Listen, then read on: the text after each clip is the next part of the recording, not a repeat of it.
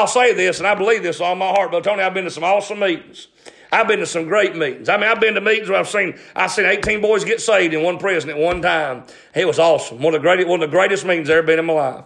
I went to a girls' home and there was people there was girls down behind, behind me getting saved at the altar and many more sitting in the pew and one by one they was jumping up getting saved. And we had revival break loose all that time and it was wonderful. But I tell you, more than that, more than being in a good meeting, a good meeting will lift you up real high. But then when you, when you get out of that good meeting, you'll get down real low. But if you'll learn how to read your Bible by yourself, how to pray by yourself, and get some alone time with God, where don't have to be nobody singing, ain't nobody got to be preaching, ain't nobody got to be worshiping, you'll do it all by yourself. Amen. If you'll get a hold of that, if I'll get a hold of that, listen, we don't have to have a big meeting. You don't have to have something excite you or thrill you. You get that every day you get up. You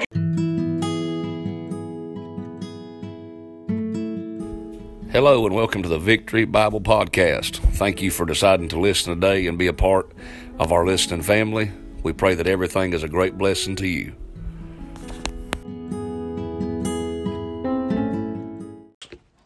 Prepared an ark for the saving of his house. Well, I thought about this. There's a message in it. The message is they're warned of God because the floods are coming the motivation is he's moved with fear because if not, if he don't do something, they're going to die. If he don't preach for 120 years, people ain't getting on board. They're not even going to get a chance. If he don't open the door, his family can't get in. So Noah's burdened about that. He's motivated by fear, but then also ministry. Ministry is this: it did it did work. It saved his house. Yeah. It saved his house. It saved his house.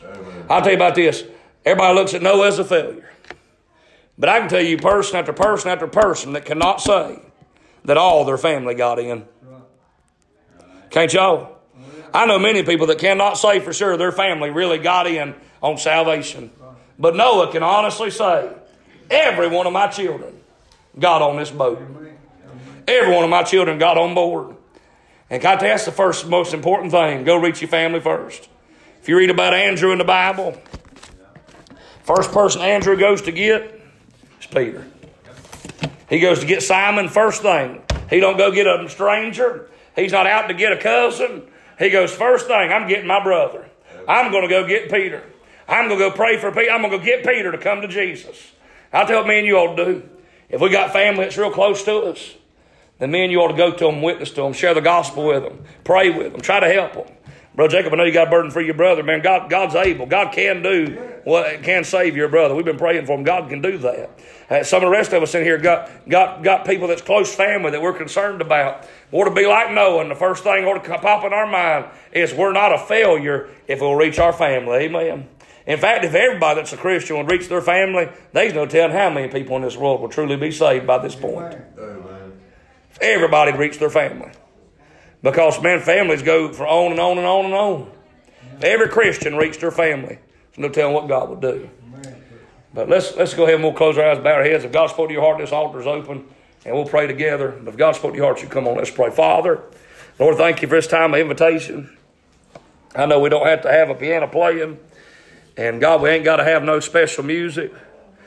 God, Lord, I said earlier, we, all we got to do is get in this Bible and get on our knees for God Almighty, Lord.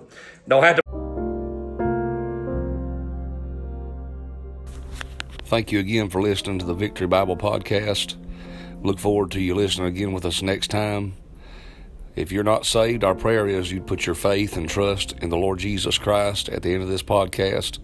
You pray and ask Him to be your Savior. Our, our prayer is if you're saved and discouraged, you be encouraged.